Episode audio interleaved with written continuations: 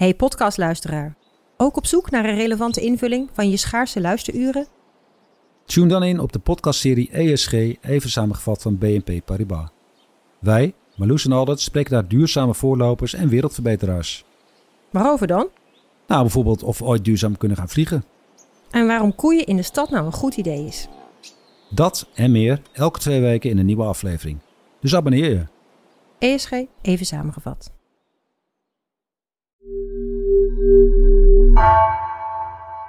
Vanaf de redactie van NRC het verhaal van vandaag. Mijn naam is Egbert Kalsen.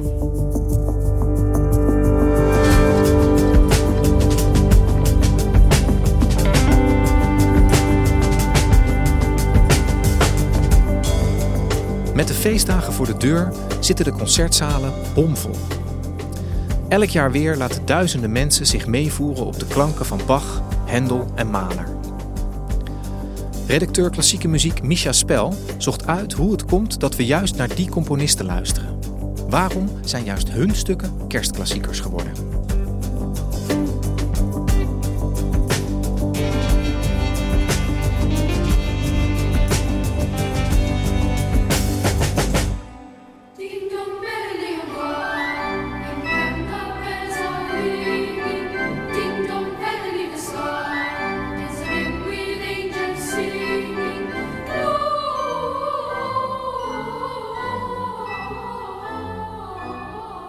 Ja, wat is er mooier dan kerst in een kerk met rook uit je mond en samen zingen?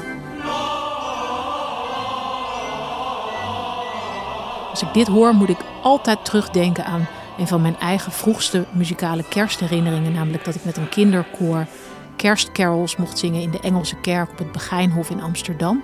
En hoe prachtig ik het vond om al die liedjes daar te leren kennen. Ding Dong Merrily on High, maar ook van die andere evergreens zoals God Rest You Merry Gentlemen en Komt Alle Tezamen en nou ja, het hele repertoire aan carols. Wat we hier net hoorden was een fragment van het eh, King's College uit Cambridge, gesticht in de 15e eeuw. En een van die instituten van de Britse koortraditie waar we hier in Nederland altijd een beetje jaloers op zijn. Op kerstavond, of ik moet eigenlijk zeggen kerstmiddag, voeren ze daar jaarlijks een reeks van carols uit, lessons en carols, waarin het kerstverhaal wordt verteld en waarin het jongenskoor dan het hele repertoire ten gehore brengt.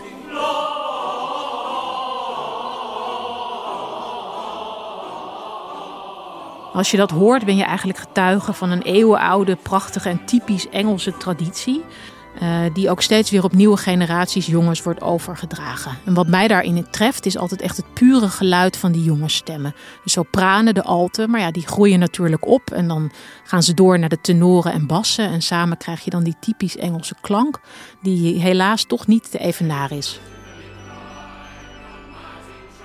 En als ik in de agenda van de concertzalen zie dat een koor als dit te gast is in de kersttijd, dan ga ik zeker. Maar dan neem ik ook een zakdoek mee, omdat ik zeker weet dat ik het niet droog houd. Is iets in de kleur van die jongenskoren wat heel direct op je kerstgevoel werkt. De ontroering van die strakke en toch krachtige jongenssopranen en tegelijkertijd de eeuwen aan traditie die je in die klankkleur nog hoort doorgalmen. En zoals ze in Engeland die jaloersmakende carol-traditie hebben, vroeg ik me af hoe is dat eigenlijk in Nederland? Welke kersttradities hebben wij op het gebied van de klassieke muziek? Ja, Misha, kersttradities en dan klassieke muziek, kersttradities. Wat, wat heb je aangetroffen op je zoektocht? Nou ja, het is een van de, van de geneugten van mijn vak dat ik elk jaar natuurlijk naar een heleboel kerstconcerten toe mag. En op een gegeven moment ga je daar natuurlijk ook wel wat rode draden in zien. En de belangrijkste rode draad is dan toch ja, de, de jaarlijks stijgende liefde voor het Weihnachtsoratorium van Bach. Wat in de slipstream van onze liefde voor de Matthäus Passion echt heel vaak uitgevoerd wordt.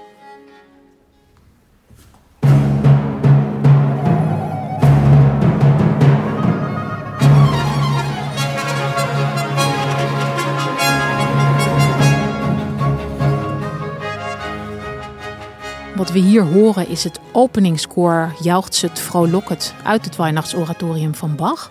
Uit de eerste kantate daarvan dus. En dan hoor je meteen in de paukenslagen en de trompetten de kerstsfeer die over je komt. Dan ben je ook meteen in de juich- en jubelstemming die je met kerst zou willen hebben.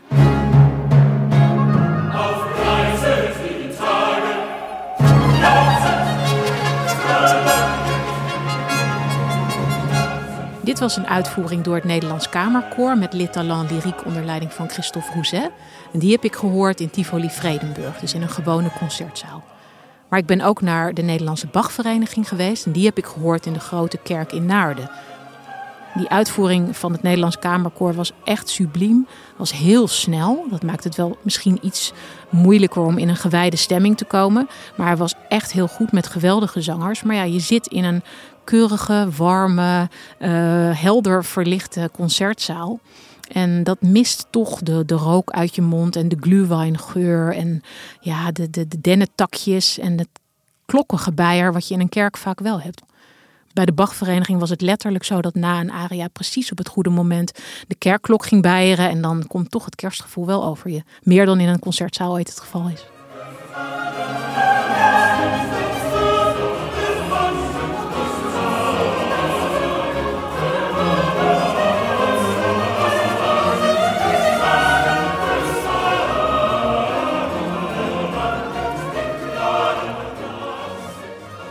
Ja, het Weihnachtsoratorium van Bach, eh, inmiddels een kersttraditie. Wanneer is dat eigenlijk begonnen? Nou, in Nederland hebben we natuurlijk al een hele tijd een lange Bach-traditie, gekoppeld aan die Matthäus-passion. En dat Weihnachtsoratorium, voor zover ik me kan herinneren en voor zover de archieven mij dat kunnen vertellen, is ook altijd wel uitgevoerd geweest. Zowel door de Nederlandse Bachvereniging als ook door koren, amateurkoren, overal eigenlijk. Maar je ziet wel dat het steeds populairder gaat worden. En, en wat is dat precies voor stuk, dat Weihnachtsoratorium? Hoe zit dat in elkaar? Ja, eigenlijk zijn het zes losse kantates, dus zes stukken, die Bach heeft gecomponeerd voor zes zondagen. Eerste kerstdag, tweede kerstdag, derde kerstdag, nieuwjaarsdag, de zondag daarna en drie koningen. Maar als je ze tegenwoordig hoort, klinken ze eigenlijk nooit als één kantate. Dan hoor je meestal het hele Weihnachtsoratorium of een aantal daarvan, bijvoorbeeld de eerste drie. In de vorm lijkt het eigenlijk heel erg op de Matthäus-passion. En ik denk ook dat de populariteit daar wel aan gekoppeld is. Mensen herkennen die vorm. Dus je hebt een evangelist die het verhaal vertelt.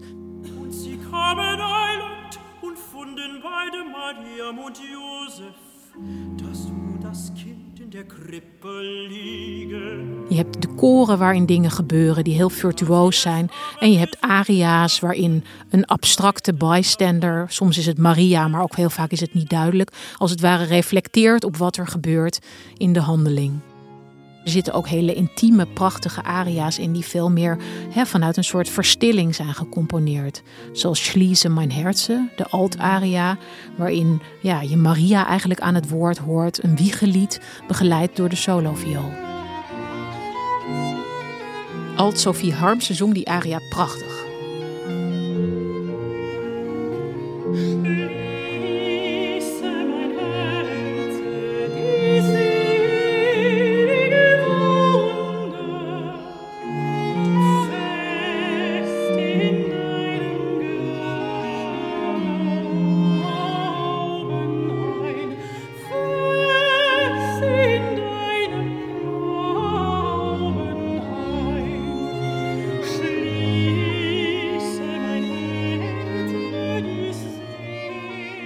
Vind dit altijd een interessante aria, omdat het eigenlijk het equivalent is van de beroemde aria Erbarme dich uit de Matthäus Passion. Maar hier heb je dan Mijn hart bergt dit gezegende wonder. Dus dit is eigenlijk de Maria-aria die nou ja, zich hier ontfermt over het kindeke, maar met net zo'n prachtige rol voor de soloviool.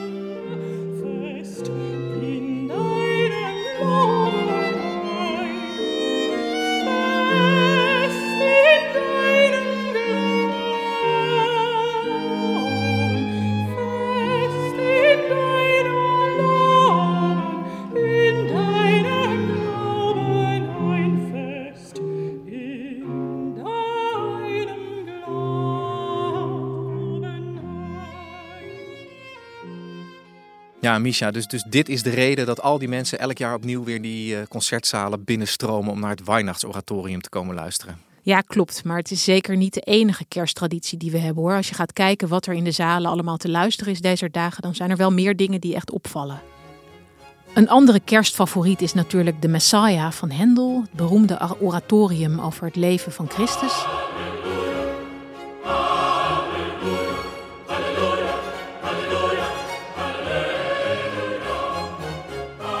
Eh, En de Messiah behandelt eigenlijk eh, het hele kerkelijk jaar. Dus je hoort niet alleen tekst en muziek over de geboorte van Christus, maar je volgt zijn hele leven tot en met Pasen, Hemelvaart, Pinksteren. Het gaat dus over geboorte, maar ook over dood.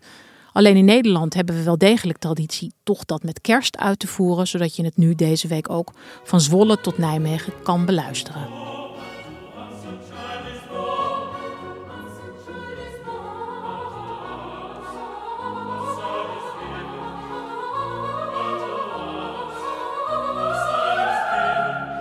Dit was For Unto Us a Child is Born, A Son is Given. Een stukje wat we heel erg met kerst associëren. Hier in een uitvoering door die English Concert onder leider van Trevor Pinnock. Lekker levendige uitvoering wat mij betreft. Maar je ziet heel erg dat die Messiah een eigen traditie heeft die heel erg ja, regio-afhankelijk is. En we luisteren hier in Nederland, maar ook in de Verenigde Staten bijvoorbeeld heel graag naar de Messiah met kerst. Maar in het Verenigd Koninkrijk bijvoorbeeld hebben ze een heel eigen traditie en voeren ze het vooral op Goede Vrijdag op. En gaan ze bij dat Alleluia koor allemaal staan, naar verluid omdat King George II dat bij de première heeft gedaan. Niemand die het helemaal zeker weet, maar het is in ieder geval een nadrukkelijke traditie. Ik heb wel eens meegemaakt dat in Nederland ook iemand ging staan tijdens dat Alleluia koor. Ja. Dus je hebt aan de ene kant zeg maar een klassiek, echt een klassiek kerststuk zoals het Weihnachtsoratorium van Bach. Eh, nou, we hebben net de Messiah van Hendel hebben we behandeld. Dat is een stuk wat wij met kerst luisteren, maar wat je eigenlijk door het hele jaar heen zou kunnen luisteren. Een Nederlandse en Amerikaanse kersttraditie, maar multifunctioneel in wezen. Ja. Ja. En, en zijn er nou ook nog stukken die wij heel erg met kerst associëren, maar die daar eigenlijk helemaal niks mee te maken hebben? Ja, dat is het grappige. Je hebt natuurlijk alle sprookjesballetten van Tchaikovsky waarvoor dat geldt. Maar de meest prominente traditie, die volgens mij echt typisch Nederlands is, is onze kerstmalertraditie. Die werkelijk eigenlijk helemaal nergens op slaat.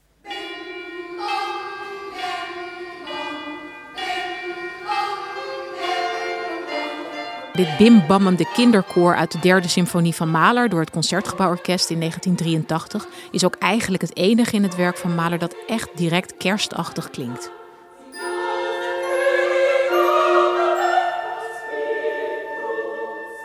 En, en waarom luisteren we in Nederland dan zo graag naar Mahler met kerst?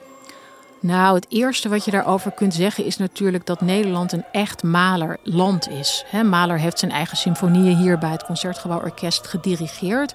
Daarmee is een hele duidelijke band ontstaan. En het was Bernard Haitink, die als chef-dirigent van het Concertgebouworkest op een gegeven moment die link met kerst heeft gelegd. Door vanaf 1977, in de Eurovisie matinee heette dat, eh, de symfonieën van Mahler te gaan uitvoeren. Dat begon dus in 1977 met de eerste symfonie van Mahler. En toen in de jaren 80, toen ik zelf klein was, ik herinner ze me ook nog wel echt, toen deed hij er jaarlijks één tot 1987. Ehm, en op dat moment is dus eigenlijk die kerstmaler-associatie ontstaan. Generaties hebben dat gezien op tv. En iemand als Jaap van Zweden heeft natuurlijk al die matinees gespeeld. Want hij was toen concertmeester. Ofwel de eerste violist. Dus hij zat echt met zijn gezicht heel dicht op Haitink. En hoe hij toen al die malers heeft gedirigeerd. En toen hij later zelf dirigent werd, heeft hij een eigen kerstmalertraditie opnieuw willen opzetten. En, en dat is ook iets wat in het hele land nog gedaan wordt met kerst, die, malers uitgevoerd. Ja, daarmee heeft hij weer een trend gezet volgens mij. Want als je nu kijkt, doet het, uh, Noord-Nederlands Orkest met Anthony Hermes, doet Maler. Fion doet Maler met Klaus-Peter Floor. Um, het Concertgebouworkest doet ook weer Maler hè, op de kerstmatinee, die ook op televisie te zien is. Dus het is echt een hele krachtige traditie.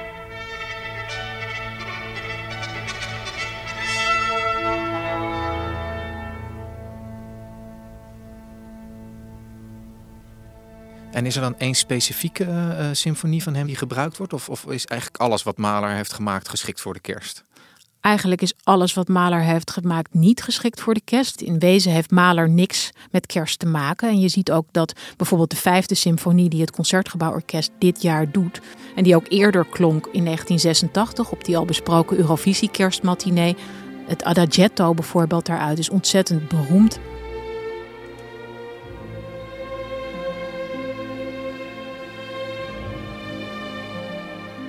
Is het liefdeslied aan zijn vrouw Alma, gebruikt in de film eh, Death in Venice. Maar met kerst heeft het echt niets te maken, hooguit met liefde.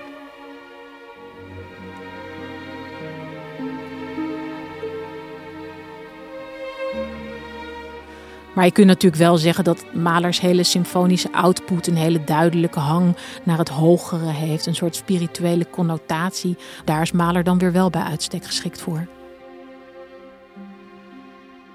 En heb jij ook een, ook een persoonlijke band met die, met die kersttraditie van Mahler?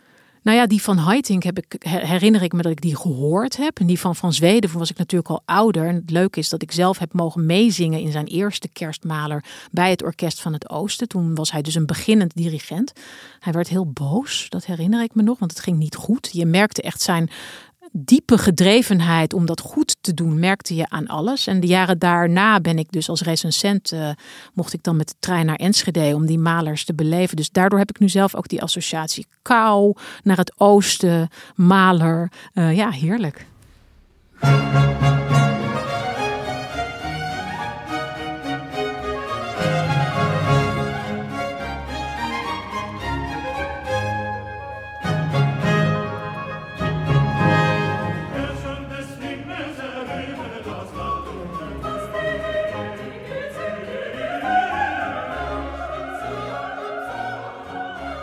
Micha, je zei het al, uh, blijkbaar hebben we behoefte aan, uh, ja, aan emotie, aan, aan, aan verdieping hè, met de kerst.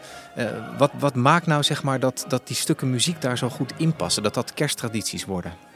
Nou, vooral de vreugde, denk ik ook. Hè. De kerst is natuurlijk echt een, een feest van vreugde en van zingen. En ik denk dat daar ook wel een soort, soort sleutel ligt. Als je kijkt naar wat we horen, zo'n Weihnachtsoratorium is een vreugdevol stuk met een groot aandeel voor koor. Met een soort afwisseling tussen de vreugde van kerstfeest en een soort introspectie.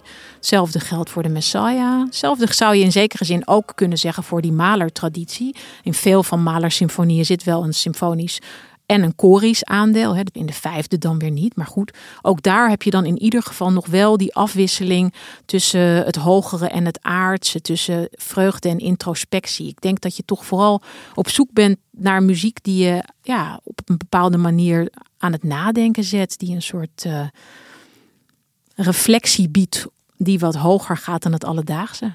En als jij nou een, een nieuwe Nederlandse klassieke kersttraditie zou mogen toevoegen, wat zou jij dan kiezen? Als ik het echt voor het zeggen zou hebben, dan zou ik heel graag willen dat het samen zingen weer meer centraal komt te staan, ook buiten de kerken. Ik mis dat wel echt. Samen zingen van al die kerstliedjes die zo prachtig zijn, die we aan het begin hoorden en die natuurlijk enorm uh, populair zijn, hè, van, van Sinatra tot Nat King Cole. Ja, ik vraag me af als Nat King Cole Hark the Herald's Angels zong, of hij zich dan bewust is dat het Mendelssohn is. Dus die klassieke traditie heeft wel degelijk ook heel veel hele brede navolging gev gevonden. En ik zou zelf wensen dat je dat meer kunt doen. Dat, dat jij en ik hier in het NRC kerstkoor zingen. Dat we op de basisschool van mijn kinderen hadden we een kerstkoor. Wat ontzettend leuk en nou ja, vreselijk woord. Maar verbindend was om dat bij een knappend haardvuur te doen. Dus ik zou willen dat dat weer meer centraal komt te staan. Dat het Concertgebouworkest de Amazing Matinee organiseert. Zingend op weg naar de kerst is. Ja, heel graag. Dankjewel Misha. Heel graag gedaan.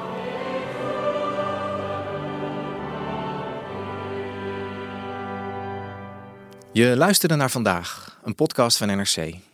Eén verhaal, elke dag. Deze aflevering werd gemaakt door Ignaat Schoot, Jair Stijn en Jennifer Patterson. Coördinatie Henk Ruigrok van de Werven. Wil je de muziek uit deze aflevering aan je eigen kerstafspeellijst toevoegen?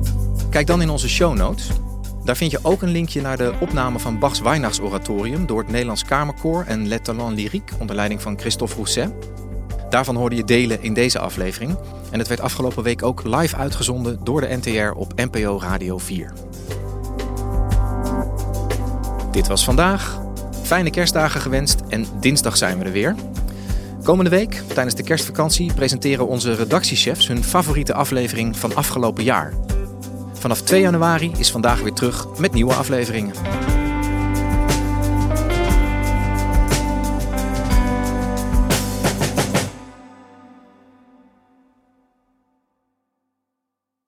Voorkom dat je vermogen verdampt op je bankrekening. Beleg bij Bridgefund in kortlopende leningen aan Nederlandse MKB'ers. Inleg vanaf 100.000 euro en rendement tot wel 5,25% per jaar. Bridgefund. Make money smile. Let op, u belegt buiten AFM-toezicht. Geen prospectusplicht voor deze activiteit.